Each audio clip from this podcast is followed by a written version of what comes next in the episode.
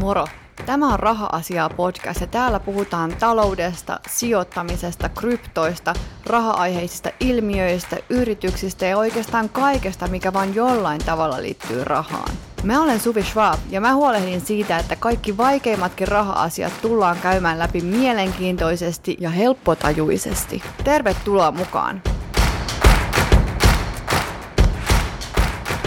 Tervetuloa Raha-asiaa podiin. Tänään puhutaan sijoittamisesta tässä vaikeassa markkinaympäristössä. Vieraana meillä on Heikki Keskiväli, sijoittaja ja tähtäimessä osakkeet kirjan kirjoittaja. Tervetuloa Heikki. Joo, kiitos paljon. Tässä podissa on ollut vähän tapana, että noiden mun alkutittelien jälkeen vieras saa itse esitellä itsensä, eli kuka on Heikki? Joo, tosiaan kiitos paljon kutsusta ja, ja hei vaan kaikille kuuntelijoille. Heikki Keskiväli on, on tota, no nyt ei voi sanoa niin kuin naamasta näkyy, koska ollaan ääni, ääniraidalla, mutta, mutta ehkä hieman väsynyt. Neljä, neljähenkisen perheen isä täällä tota, puhuu, puhuu Suome, tota, Etelä-Suomesta ja, ja tota, työkseni on energia-alalla ollut reilu vuosikymmenen, energiatekniikan DI on oma tausta, äm, ja, ja sitten harrastuksena ja myöskin osana, osana työtehtäviä, niin sijoittaminen vei sitten mukanaan ja kaikki siihen liittyvä tekeminen ja oppiminen. Ähm, siitä innostuneena tuli sitten sijoitusharrastuksen lisäksi niin kiteytettyä näitä keskeisiä oppeja ja, ja tota järjestelmällistä sijoituskirjojen lukemista, kun niitä, niitä oli sitten karttunut se reilu sata, sata sijoituskirjaa, niin totesin, että, että olisi hyvä ehkä vetää yhteen niitä, mit, niitä keskeisiä asioita, jotka itse kokisi, että haluaisi löytää yhdestä kirjasta, ja, ja sitä kautta tuli sitten paneuduttua tuohon kirjantekoprosessiin, joka sitten kulminoitu muutama vuosi sitten tuohon tähtäimessä osakkeet kirjaan. Ja sitten äm, tasapainotellut juuri, juuri tota energia maailmassa työskentelyä ja, ja sitten näiden sijoitusasioiden äm, välillä ovat myöskin samaan aikaan äärimmäisen hyvin toisiaan tukevia ää, harrastuksia tai, tai töitä, miten asia nyt haluaa, molemmat on äärimmäisen mukavia, ei niitä muuten tulisi tehtyä. Äm, niin tota, löytynyt kyllä mukava kombinaatio elämään, mikä pitää arjen äärimmäisen mielenkiintoisena, er, erityisesti näinä aikoina, kun energiakaan ei ole enää sitä tylsää ja epäseksikästä, vaan, vaan koko ajan sattuu ja tapahtuu ja, ja vilisee otsikoissa. Tähän väliin pieni mainos, että sähän olit tuo Traders Clubin jaksossa puhumassa nimenomaan tästä tämänhetkisestä energiakriisistä, että sille kyllä katselu tai kuuntelusuositus. Joo, iso, iso kiitos siellä. Puolitoista tuntia puhuttiin pelkkää energia-asiaa ja, ja sen vaikutuksista sijoittamiseen, niin, niin tota, jos, jos nämä asiat tai tämä kulma kiinnostaa, niin, niin kannattaa, kannattaa se tosiaan vilkasta. No niin, lähdetään pureutumaan tähän tämänhetkiseen markkinatilanteeseen. Kaikkihan tietää, että meillä on tosi kova inflaatio, ja mulla on sulle kaksiosainen kysymys heti tähän alkuun. Eli nyt kun meillä on tämä kova inflaatio menossa ja on ollut jo jonkin aikaa, niin miten se on vaikuttanut osakkeisiin tähän mennessä? Ja toinen osa, että miten tämä tulee sitten vaikuttaa vielä, kun kaikki vaikutukset kunnolla e-, tulee esiin tai iskee? Joo, äärimmäisen äärimmäisen kiehtova kysymys, jonka parissa voisi vois kyllä viettää tunteja. Ähm, jos yritetään kuitenkin pitää asiaa mahdollisimman selkeänä ja, ja ytimekkäänä, niin ähm, tämä viimeinen vuosikymmen, joka ollaan eletty markkinalla, ähm, niin kun inflaatio on ollut erittäin matalalla, niin sehän on johtanut siihen mielentilaan, että olit se yritys tai yksityishenkilö tai sijoittaja, niin sulla on ollut varsin hyvä suuren todennäköisyyden ymmärrys siitä, että mitä hinnat on huomenna tai mitä hinnat on vuoden päästä, koska ne ei ole juurikaan muuttunut. Et eurojuusto on eurojuusto. Ähm, ja, ja autohinta on se, mitä se, se oli viime vuonnakin noin pitkälti. Niin nyt kun inflaatio sitten on, on vähän niin kuin herännyt eloon horroksesta, syitä on monia, mutta nyt se on selkeästi otsikoissa ja kaikki sen tiedostaa, niin nythän on mielet vallannut tämmöinen niin kuin varsin valtava epävarmuus. Ja epävarmuushan on aina lähtökohtaisesti pörssissä ja osakemarkkinoilla huono asia, koska ennustettavuus laskee. Eli yleensä keskitytään talousmedioissakin paljon siihen, että mikä se inflaation taso on. Onko se 0 prosenttia, onko se 5 prosenttia tai, tai jotain siltä väliltä esimerkiksi. Mutta ehkä enemmän mun mielestä painoarvoa pitäisi olla myöskin sillä, että kuinka paljon se inflaatio vaihtelee. Eli se niin sanottu volatiliteetti, tämä, hieno sana tälle. Niin tämä epävarmuus on, on siinä mielessä myrkkyä, koska jos sä et ikinä tiedä, että nouseeko vai laskeeko hinnat vaikka vuoden sisällä tai ensi viikolla, niin sä alat harkitsemaan paljon enemmän sun ostoksia. Sä saatat ehkä varata niitä, ehkä jopa etupainottaa tai lykätä, milloin tulee tällaista niin kuin valtavaa aaltoliikettä, mikä on koko ajan elossa.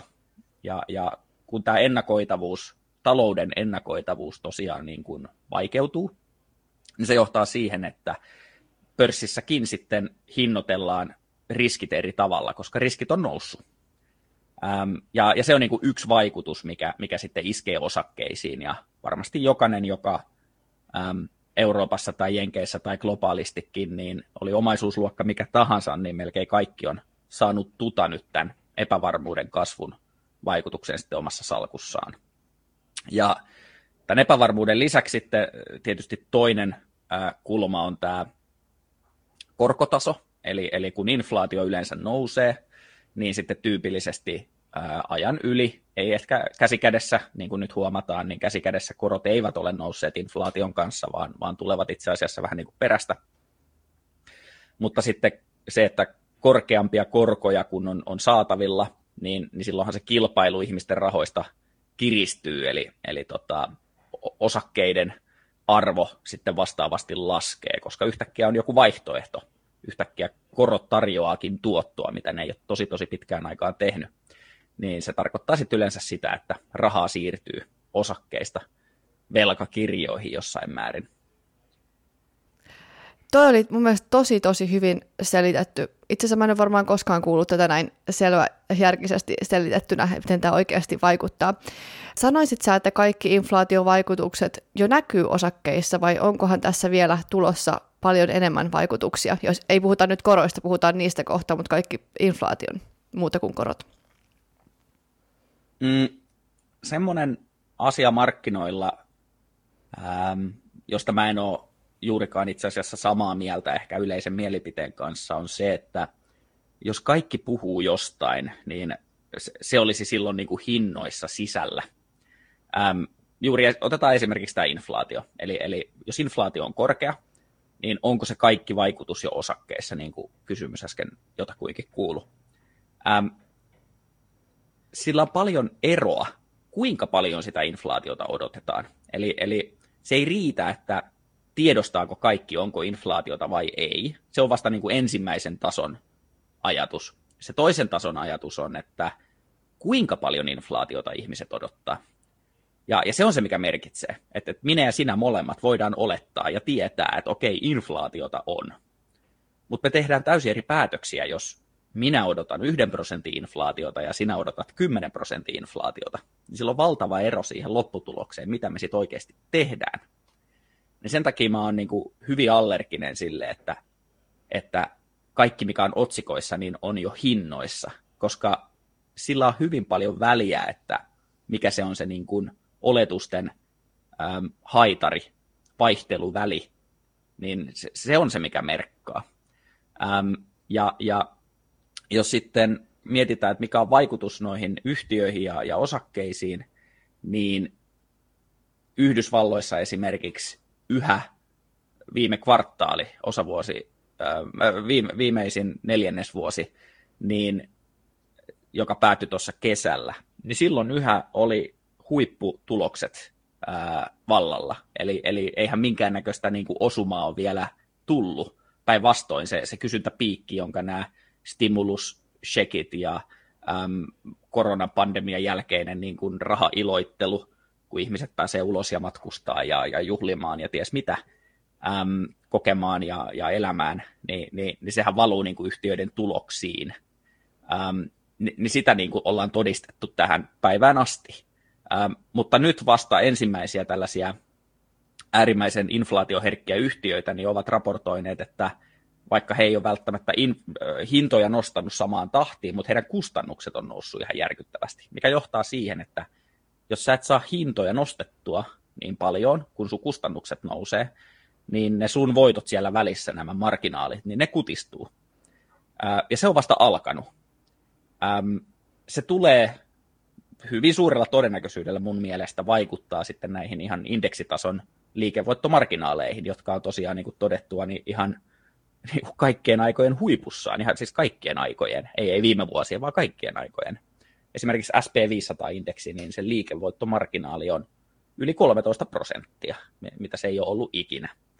Niin hyvin vaikea kuvitella, että tällaisessa epävarmuudessa, taantumariskissä ja myöskin inflaation nousussa, niin tämä liikevoittomarginaali säilyisi sillä tasolla. Pidän sitä hyvin epätodennäköisenä. Se on sitten tietysti eri kysymys, että kuinka paljon siitä on hinnoissa jo oletettu, mutta noin niin kuin absoluuttisena tasona, mitä voi kuka tahansa seurata, niin, niin väitän, että ne marginaalit tulee tästä pienenemään, että vain harvat ja valitut yhtiöt tulee, tulee niin kuin pärjäämään tässäkin ympäristössä vähän sama heti pitää asuntosijoittajana sanoa, että vähän sama meillä, kun kustannukset nousee ja korot nousee, mutta ei me pystytä pistämään niitä kaikkia vuokriin, koska muuten vuokralaiset menis muualle, kun markkinataso ei yksinkertaisesti nouse.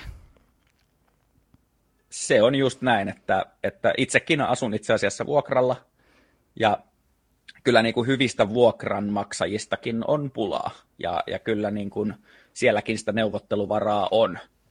Ähm, niin, niin ju, just niin kuin kuvasit, että et, et, ei se ole, ei se ole niin kuin sanomatta selvää, että kaiken saa vuokriin. Kyllä ne tyhjät kuukaudet maksaa sitten myöskin aika paljon, ja, ja sitten jos hyvä vuokralainen lähtee alta, niin, niin sieltä voi tulla sitten tyysti erilaista tilalle, missä on sitten oma riskinsä.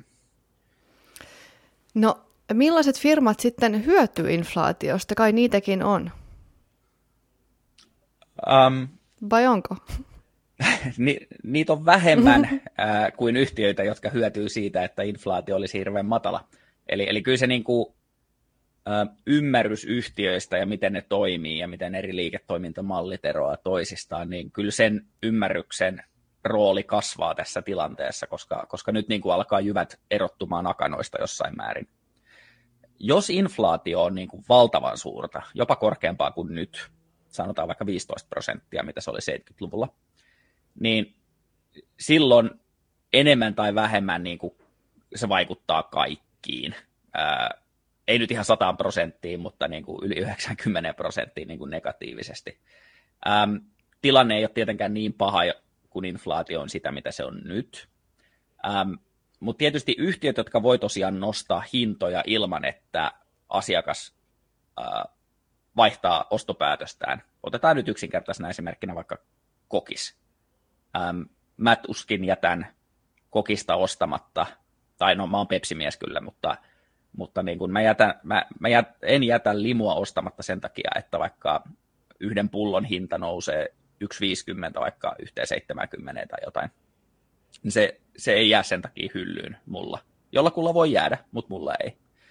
Ähm, niin si, siinä on niin kuin hyvä osoitus siitä, että he pystyvät nostaa hintoja. Ja niin he ovat myös tehneet, kun katsoo viime tuloksia ja, ja sitä pystyy seuraamaan sitten, että kuinka paljon kvartaali kvartaalilta niin he, he siinä onnistuu. Ähm, et se on niin kuin yksi, että saa hintoihin sen käännyttyä. Ähm, no siinä on sitten monta syytä, miksi ihminen ei vaihtaisi. Äh, brändilojaalius on yksi. Toinen on se, että ei ole muita vaihtoehtoja. Ähm, sitten voi olla, että äh, vaihtoehdon kustannukset on ihan valtavat. Ja siitä nyt esimerkkinä vaikka jos sulla on Applen puhelin ja Applen kello ja Applen läppäri, niin siitä ulos astuminen niin on aika, aika vaikeaa, koska sun täytyy niin kuin, laittaa kaikki asetukset uusiksi sitten ja, ja linkata kaikki laitteet yhteen uudelleen, niin se, se on aika epämukava kokemus, voin kuvitella, vaikka itsellä noista kaikkia ei edes ole, niin siitä huolimatta jo. Niin siinä on monta syytä, miksi yhtiöllä voi olla hinnoitteluvoimaa. Sitten on myös paljon jos tämä inflaatio johtaa siihen, että talous ja kysyntä heikkenee, niin sitten on myös hirveän tärkeää, että onko hyödyke semmoinen, mikä on pakko olla. Ää, mitä ihmisillä on pakko olla? Ihmisillä on pakko olla sähköä, asu, asunto, äm, ruokaa, juomaa, lääkkeitä, äm, vakuutus. Äm, nämä on sellaisia asioita, niin kuin, ei niistä vaan luovuta. Sä, sä et lykkää syömistä viikolla, äm, jos jos tota, tulee paha tilanne, vaan silloin se, se lähtee muusta se raha. Ja tässä taas sitten Applen kaltainen yhtiö mun mielestä niin on, on aika riskipaikassa, koska sitä pidetään varsin voittamattomana sitä yhtiötä, mutta jos totta puhutaan, niin yhtiöhän syntyi käytännössä 2007, kun, kun ensimmäinen iPhone lanseerattiin. Toki sitä ennen oli jo pitkä historia 80-luvulta lähtien Applella, että et, et, ei sitä sovi niin kuin vähätellä, mutta, mutta kyllä se iPhoneista niin kuin lähti ihan todella, todella sit niin kuin jättimäiseen nousuun.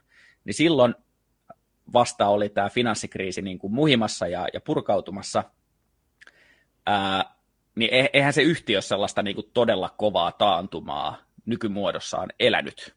Ja, ja mun niin kuin odotusarvo on se, että ei jengi tuu ostaa tuhannen euron puhelimia tosta vaan, ää, jos taloustilanne oikeasti kiristyy.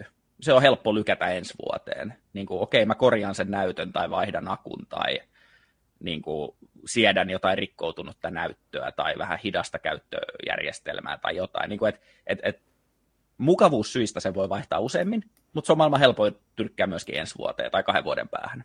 Niin sen takia mun mielestä Apple ei ole ehkä niin voittamaton tässä mielessä kuin ehkä moni kuvittelee. Mutta se nyt on vain yhtenä esimerkkinä. Ähm, no sitten ehkä viimeisenä pointtina vielä, että mitkä yhtiöt erityisesti hyötyy. Eli, eli välttämättömyyshyödykkeet on yksi, sitten ne, ketkä voi nostaa hintoja. Äh, ja sitten vielä ne, kellä ei ole varsinaisesti niin kuin hirveästi kuluja, koska inflaatiohan vaikuttaa kaikkeen, niin nehän kärsii eniten, kenellä myöskin kustannukset nousee siinä samalla. Ähm, niin ne yritykset, kellä ne kustannukset on hirveän matalat, toisin sanoen niiden marginaalit on tosi kovat, eli isot, niin silloin se tarkoittaa, että siellä on hirveän vähän kuluja, jotka voi edes nousta ylipäänsä. Tai sitten voi olla, otetaan vaikka esimerkkinä tuulivoimalaitos. Tuuli on ilmaista, eihän tuuli maksa mitään. Luonto ei veloita tuulivoimalaa tuulesta, niin vaikka inflaatio olisi miljoona prosenttia, niin eihän se tuulen hinta siitä mihinkään muutu. Niin, niin tämmöinen tuulivoimalaitos on varsin onnekkaassa asemassa. Ähm, mutta tyypillisesti tuulivoimalla on jo sopinut sen hinnan, jolla ne myy sähköä, jolloin ne ei niin kuin, tule hyötymään siitä hinnan noususta. Ähm, mutta se on sitten oma tarinansa, että, että tota, miten, miten se ala, alan sisälle jakautuu. Mutta, mutta vaan esimerkki siitä, että kaikilla se ää, tuote, jota he hyödyntää, se hyödyke, niin se, se ei niin kuin välttämättä maksa mitään. Eli jos mä vedän vähän yhteen, niin jos mä ymmärsin oikein, niin ei välttämättä ole yrityksiä, jotka suoranaisesti hyötyisivät siitä inflaatiosta, mutta jos pystyy siirtämään sinne hintoihin, niin he ei ainakaan kärsi siitä samalla tavalla kuin useimmat yritykset kärsii. No näinkin voisi sanoa, ja yleensä jos inflaatio on kovaa, niin kyllä se niin kuin yhteiskunnallinen hyväksyttävyys myöskin niin kuin pärjätä hirveän hyvin siinä tilanteessa, niin, niin tota, tulee aika nopeasti vastaan. Ja nythän me ollaan nähty se EU-tasolla, kun puhutaan ylimääräisistä veroista tai tehdään esityksiä ylimääräisten voittojen rajoittamiseksi ja näin, niin nehän on tismalleen tätä ilmiötä, että, että, että jos joku kohtuuttomasti on hyötymässä siitä tilanteesta, joka on tosi ikävä monelle, niin kyllä siinä sitten niin kuin yhteiskunnan edunvalvojat puuttuu peliin todennäköisesti. Et, et on se aika niin kuin, no siinäkin on hirveästi sävyeroja, mutta, mutta jos sä räikeästi lähdet siitä niin kuin hyötymään, niin voi olla aika, aika tota, voi tulla vähän niin kuin enemmän, enemmän, vaikka se lyhyellä aikavälillä voi kasvattaa sun voittoja, mutta pitkällä aikavälillä, niin jos sä joudut väärälle puolelle sitä keskustelua, niin se ei ole hyvä. Ja tämähän on äh, sitten sijoittajalle tosi vaikeaa miettiä, että mihin nyt sijoittaa tähän tämän inflaation johdosta. Esimerkkinä just jos olisi ajatellut, että no mikä tästä hyötyy, no energiahinnat nousee, no mäpä sijoitan energiayhtiöihin, mutta tänään esimerkiksi just oli kauppalehdessä, että EU-komissio aikoo nyt puuttua näihin energiayhtiöiden voittoihin, eli ehkä se nyt sitten ei toiminut. Ja toinen, mitä mä mietin, että voisi ajatella, että jos ihmisillä ei ole paljon rahaa, että sitten menee tämmöisiin kauppoihin, jotka myy aina tosi halvalla, että okei, että tämmöiset kaupat siitä sitten hyötyy, mutta heidän kustannukset nousee ja sitten nämä ihmiset käy siellä pelkästään niiden halpojen hintojen takia, niin ne ei välttämättä pystykään sitten siirtää sitä siihen hintoihin, niin kuin olisi ajatellut, että ehkä hekään ei ole sitten niitä voittajia. Että on vaikeaa. Joo, kyllä tämä merkittävästi on vaikeutunut äm, erityisesti kontrastina tuohon vuoteen 2021, kun äm, tuntui siltä, että kaikki toimi. Ei, ei ollut oikeastaan niin kuin sellaista alaa, jolla meni tosi huonosti. Ähm, pois lukien ehkä energia osittain, että, että sekin menee aika valtavissa sykleissä, että, että tota, joskus tosi hyvin, joskus tosi huonosti, mutta yli ajan niin korkeintaan kelvollisesti, että, että tota, mutta on, on, on, selkeästi vaikeutunut, että, että nyt niin kuin tehty työ, tutkimustyö, niin se, se ehdottomasti palkitaan.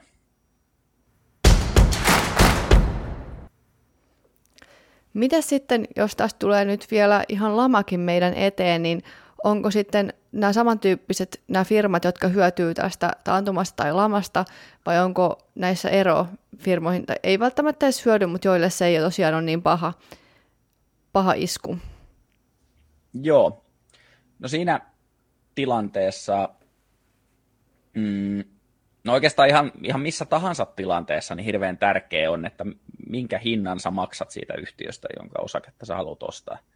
Ähm, et yksi niin kuin iso teesi viime vuonna, e, eikä tarvi onneksi vaan niin kuin, äm, tyhjän päälle rakentaa tätä argumenttia, vaan, vaan olin Twitterin puolella niin kuin hyvin aktiivinen tämän, tämän kannan puolesta, että todisteet sieltä niin kuin vuoden takaa löytyy, että, että kun inflaatio lähtee kovalle laukalle, niin se väistämättä johtaa näihin koronnostoihin ja, ja tällaisessa tilanteessa ne, ne yhtiöt, jotka on niin kuin kaikkeista – venytetyimmällä arvostustasolla, otetaan nyt esimerkiksi vaikka QT Group Suomessa, niin, niin nehän on eniten riskissä. Vaikka ne yhtiöt pärjäisi tosi hyvin ja te, ne tekis tismalleen, minkä ne osaa ja mihin ne pystyy, ja mitä enemmän tai vähemmän väki niiltä odottaa, niin ihan pelkästään nämä ulkoiset tekijät tulee niin kuin rankasemaan sitä äärimmäisen venytettyä tasoa, arvostustasoa ähm, kovemmalla kädellä kuin, kuin yhtiöitä, jotka lähtee paljon niin kuin matalemmalta tasolta liikkeelle. Et, et siellä niin kuin on vähemmän sitä yliarvostusta. Ähm, et se on niin kuin tärkeä muistaa ihan missä tahansa sijoituksessa. No sitten taas tämä taantuma, että no, minkälaisiin yhtiöihin sellaisessa tilanteessa, mikäli, mikäli taantumaan päädytään tai ollaan jo ähm, riippumat, riippuen siitä, kuka tulkitsee, ähm, niin, niin mainitsin tuossa aiemmin just nämä välttämättömyyshyödykkeet, ähm, mutta kyllähän esimerkiksi vähän surullistakin on, että esimerkiksi alkoholiyhtiöillä menee tyypillisesti hyvin taantumassa. Siellä on sitten sijoittajasta itsestään kiinni, että haluuko ostaa olutyhtiötä sen takia, että, että, että väki juo enemmän olutta taantumassa tai roskaruokaa syö. Se on toinen. Että, että ihmiset niin kuin kääntyy just näihin halpoihin ähm, elämän iloihin niin sanotusti, äm, jossa niin kuin pieni yksikkökustannus, mitkä ei nyt välttämättä pitkällä aikavälillä ole niin kuin hyviä terveydelle, mutta, mutta niin kuin on, on monen ihmisen ja kotitalouden saatavilla. Että, et, et McDonald's on niin kuin oiva esimerkki siitä, miten finanssikriisissä niin kuin, ää, voi porskuttaa erittäin hyvin.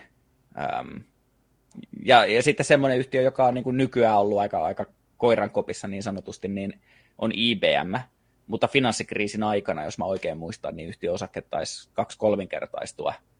Um, ihan vaan puhtaasti sen takia, että niillä alkoi mennä tosi hyvin silloin. Et, et aina löytyy jotain yksittäisiä yhtiöitä, jotka, jotka vetää ihan tyysti vastavirtaan. Et niillä on niin kuin matala arvostustaso siihen kriisiin tullessa, ja sitten ne parantaa sitä tekemistään sen kriisin yli, niin kyllä ne niin kuin palkitaan. Ei se, ei se markkina niin kuin ihan joka ikistä rankase, vaikka useimpia kyllä, jos asiat menee riittävän huonoon suuntaan. Ähm, Mutta sitten on näitä taskuja, missä se homma toimii. Ähm, Mutta ei se, ei se niinku tikkaa heittämällä säkällä niiden löytäminen niin tuskin onnistuu. Että kyllä siinä kannattaa olla se taustatyö tehtynä ja se, se niinku looginen prosessi mietitty, että miksi tämä voisi toimia tai, tai mikä voi mennä vikaan.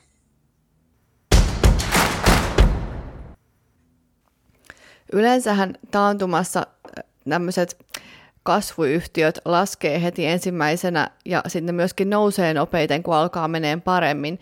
Ja niin kuin sanoitkin tuossa, että esimerkiksi kokis on ihan hyvä näin, ainakin inflaation aikaan, kun ne pystyy siirtämään sitä hintaa, korottaa hintaa, niin onko nyt semmoinen aika, että kannattaisi pitää kiinni tämmöisistä laatuyhtiöistä vai ö, sitten kannattaisiko sitä kuuteesta nyt pikkuhiljaa luopua?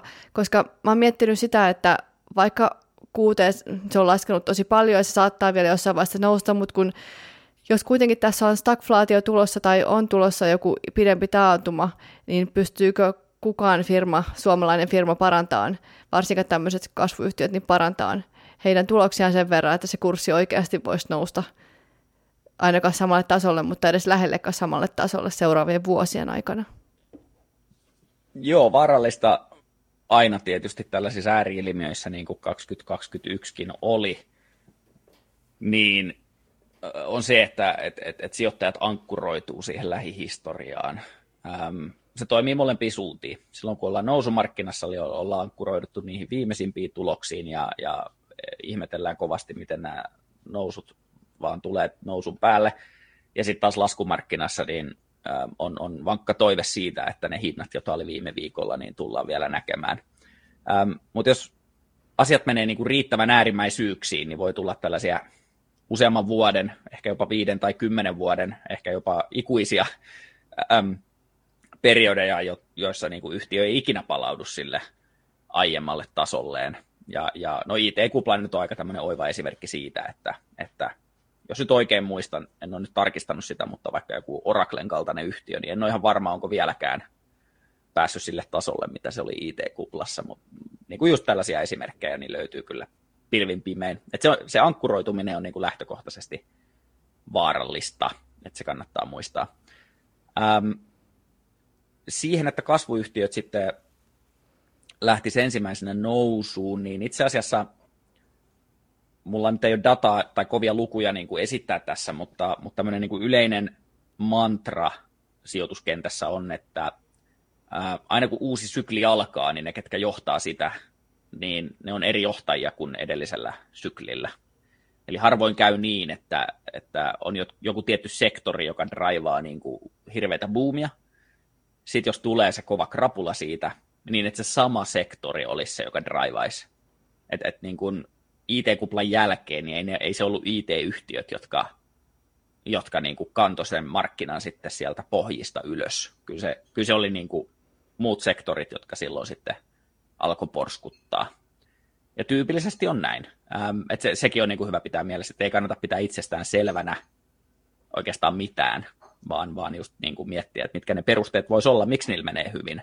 Eikä vaan silleen, että no viime viikolla hinta oli jotain, niin sen on oltava sitä uudelleen. Se, se ei niin kuin perustu mihinkään. Se vaan perustuu siihen, että joku, joku hullu oli valmis maksaa jotain hintaa joskus, niin, niin ei se tarkoita sitä, että joku, hullu, joku on yhtä hullu tulevaisuudessakin. Ei välttämättä ollenkaan näin. Ähm, Mutta sitten taas, kyllähän aina, vaikka kasvu hidastuisikin, otetaan vaikka kuuteen esimerkkinä, ähm, kyllähän kasvuodotuksia yhtiön ennustettakin on siis reivattu nyt alaspäin itse yhtiönkin toimesta ja, ja sijoittajien toimesta sitäkin enemmän äh, kurssireaktiosta päätellen. Niin, niin, mutta jos mietitään, minne se tarjoaa teknologiaansa, niin autosektori on esimerkiksi yksi jos mä oon oikein ymmärtänyt, niin mitä autosektorille käy taantumassa? Ähm, eihän sillä hyvin mene. Niin silloin voisi kuvitella, että se osa sitä bisnestä ei ainakaan pärjää niin hyvin. Mutta sitten taas toisaalta sekin on ohimenevää. Että vaikka sitä kasvuhidastumista tulisi, niin ei kestä ikuisesti. Niin tietenkin on joku hinta, ähm, jonka siitä voi maksaa. Ja, ja tässä nyt vuoden sisään kuuteenkin on ollut miltei 180 euroa, ja nyt se on 40 jotain euroa. Niin, niin kun, jos luopumisesta puhutaan, niin kyllähän se luopuminen olisi kannattanut jo ehdottomasti tehdä jo pitkän, pitkän, pitkän aikaa sitten. Kun miettii, että se on tullut niin kuin yhteen neljäsosaan, mikä on aika valtava liike vain vuoden sisällä. Ää, niin, niin tota, nyt pikemminkin ehkä kannattaisi lähteä siitä, että et, et, olisiko tämä jopa hinta, missä se voisi olla houkutteleva kohde ostaa, tai peilata sitä siihen, että miksi mä ylipäänsä vaikka maksoin yli sen hintaa tästä yhtiöstä, onko jokin muuttunut, niin peilata sitä niihin omiin odotuksiin. Koska voi hyvinkin olla, että en, en, en itse tällä hetkellä osta kuuteita tällä hinnalla. Ähm, syitä on monia, ei mennä niihin nyt, mutta, mutta, tota, mutta en poissulje ollenkaan, etteikö nyt olisi niin kuin hyviä mahdollisuuksia ton kaltaisessa yhtiössä, mikä oli, oli aivan totaalisesti ampunut yli ja, ja nyt sitten on vähän tullut realismia mukaan ja ehkä mahdollisesti jopa ylireagointia. Et, et, vaikka, ja, ja siinä kannattaa myöskin ottaa se mauste mukaan, että nyt ainakin jos katsoo jotain kuuteen foorumeita tai juttelee kuuteen sijoittajien kanssa, niin, niin kyllähän se epätoivo alkaa ehkä vähän paistua läpi sieltä. Niin osakkeita ostavalle se on yleensä hyvä merkki, vaikka inhimillinen tuska on, on tota, ja ihan pääomatuska on ihan aitoa. Ähm, mutta, mutta yleensä niin kuin, kun pörssistä puhutaan, niin se on, se on niin kuin osakkeita ostavalle taholle niin hyvä merkki, jos, jos vastapuoli on, on niin kuin epätoivon vallassa ja, ja pelkää ja, ja heiluu tuulessa kuin viiri. Niin se, se on yleensä hyvä merkki lähtökohtaisesti, mutta se on tämmöinen pehmeä indikaattori eikä, eikä anna sitä niin kuin kovaa dataa tietenkään siihen ostopäätökseen.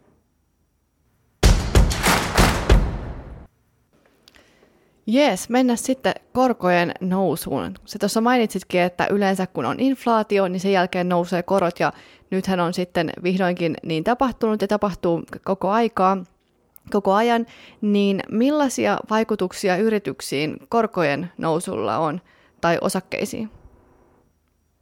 No tuossa kun puhuttiin kuuteesta, äm, niin siinä tuli viitattua juuri tähän korkean arvostuskertoimeen ja miten niille käy erilaisessa ympäristössä. 2020-2021 oli joitakin sektoreita, jossa yhtiön hinnan suhde siihen liikevaihtoon, jota se tekee, eli niin sanottu price per sales, niin luvut, jotka oli viimeisen 10-15 hy- hyvin pitkän aikaa niin, niin täysin epänormaaleja, niin niistä tuli yhtäkkiä normaalia. Yhtäkkiä kun sieniä sateella, niin alkoi nousta yhtiöitä, joiden, joiden arvo oli, oli yli kymmenkertainen liikevaihtoon verrattuna. No sitten sen jälkeen siitä tuli normaali, että se oli yli 20 kertaa. Ja sitten sulla alkoi tulee yhtiöitä, jotka on 40, 50, 100 kertaa liikevaihto. Niin se, se oli niinku aivan järkyttäviin pilvilinnoihin ää, luotettu sellaisessa skenaariossa kyllä. Äm, ei ole poissuljettua, etteikö sellaisella voisi tehdä rahaa, mutta ne todennäköisyydet sille on vaan ihan valtavan pienet.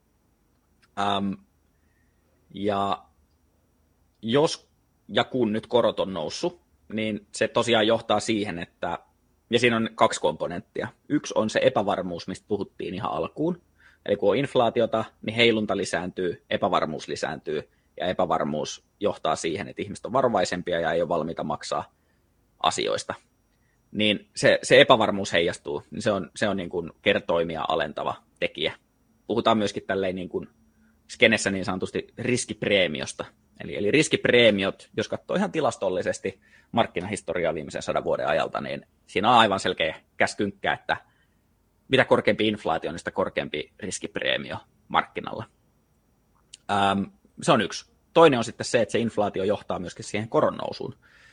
Ja sitten korkohan edustaa tätä niin sanottua vaihtoehtoa ähm, rahalle. Eli kun ihmisillä on rahaa, joka laitetaan syrjään ja sijoitetaan, niin sä voit laittaa velkakirjoihin, äm, ja miten se näyttäytyy esimerkiksi normaalin kansalaisen arjessa, niin se on vaikka talletuskorko talletustilille. Niin maksaako sieltä, saako sieltä jotain rahaa? Ja sitten taas ää, toinen vaikutus on se, että et, et kun yhdistää sen, että rahaa valuu osakkeiden sijasta vaikka sinne talletustileille tai, tai valtion velkakirjoihin, niin se rahahan on sitten pois jostain. Ja jos se raha on pois esimerkiksi osakkeista, niin sittenhän se johtaa siihen, että ne, ne äm, yhteen osakkeeseen kohdistuu enemmän myyntiä tai myyntipainetta niin sanotusti, mikä sitten johtaa, johtaa tota, ää, siihen, että hinta laskee. Tietysti ostajia ja myyjiä on aina ihan tismalleen sama määrä, muutenhan osake ei vaihtaisi omistajaa, äm, mutta, mutta noin niin kuin, että, että kummalla puolella yhtälöä on enemmän väkeä, niin kummalla on vähän niin kuin se neuvotteluvalta, niin se ratkaisee. Niin, niin tämä iso muutos, että, että korot on uskottava vaihtoehto ää, sijoittajalle, niin, niin tota, ainakin uskottavampi kuin jokin aika sitten, niin, niin se, se, sillä on niin kuin valtava merkitys siihen, miten isot rahavirrat maailmassa liikkuu. Ja nyt itse asiassa, oliko tällä viikolla tuli ensimmäisiä uutisia, että ää, yksi pankeista, oliko OP, niin avasi niin sanotusti pelin ja, ja antaa korkoa talletustilille. Eli, eli Taisi olla muuten aktio. Aktia, yes, no niin hyvä, kiitos kun korjasit, eli, eli tota, Aktia, mutta tässä on just se, että tämä on vähän tämmöinen game of chicken, että kukaan, tai kaikki vähän kyttää toisiaan, että milloin ne nostaa sitä, ää, koska kuitenkin jos sä maksat asiakkaille talletuskorkoa, niin sehän on niin kuin pois sun omasta taskusta yhtiönä. Äm, niin, niin nyt kun yksi on avannut pelin, Aktia, ja nythän niillä on selkeä niin kuin valta-asema markkinalla, kunnes muut tekevät samoin, niin on varmastikin vaan ajan kysymys, kun muut seuraa perässä. Et, et toi trendi on vasta niin kuin alkanut ja, ja mitä todennäköisimmin se tulee vahvast, vahvistumaan, koska, koska Euroopan keskuspankki on niin kuin Yhdysvaltoja ihan, ihan merkittävästi jäljessä, vaikka inflaatio-ongelma on meillä, meille, meillä jopa pahempi kuin, kuin Jenkeissä. Nyt kun korot nousee ja joku voi ajatella, että ei vitsi, että tässähän on loistava mahdollisuus. Mä uskon, että korot nousee nyt koko ajan enemmän ja enemmän. Että munhan vaan kannattaa ostaa joku tämmöinen korko-obligaatio tai joku tämmöinen arvopaperi markkinoilta, kun mä saan sitten joka kuukausi enemmän ja enemmän korkoa. Niin kannattaako nyt sijoittaa nimenomaan tämmöisiä, mistä saa joka kuukausi enemmän ja enemmän korkoa? Kiitos kun kuuntelit Rahasia podia. Ensi viikolla jatketaan vielä Heikin kanssa ja puhutaan osakkeiden ja korkojen lisäksi muista mahdollisesti tähän markkinatilanteeseen sopivista sijoituksista. Ai niin, nyt sä varmaan mietit, missä ihmeessä Suvi on. No Suvilta loppu valitettavasti ääni ja tällä kertaa mä, Suvin naapuri, pääsin tuuraamaan Suvia rahapodiin, mutta Suvi on ihan varmasti ensi kerralla mukana taas normaalin tapaan. Moikka!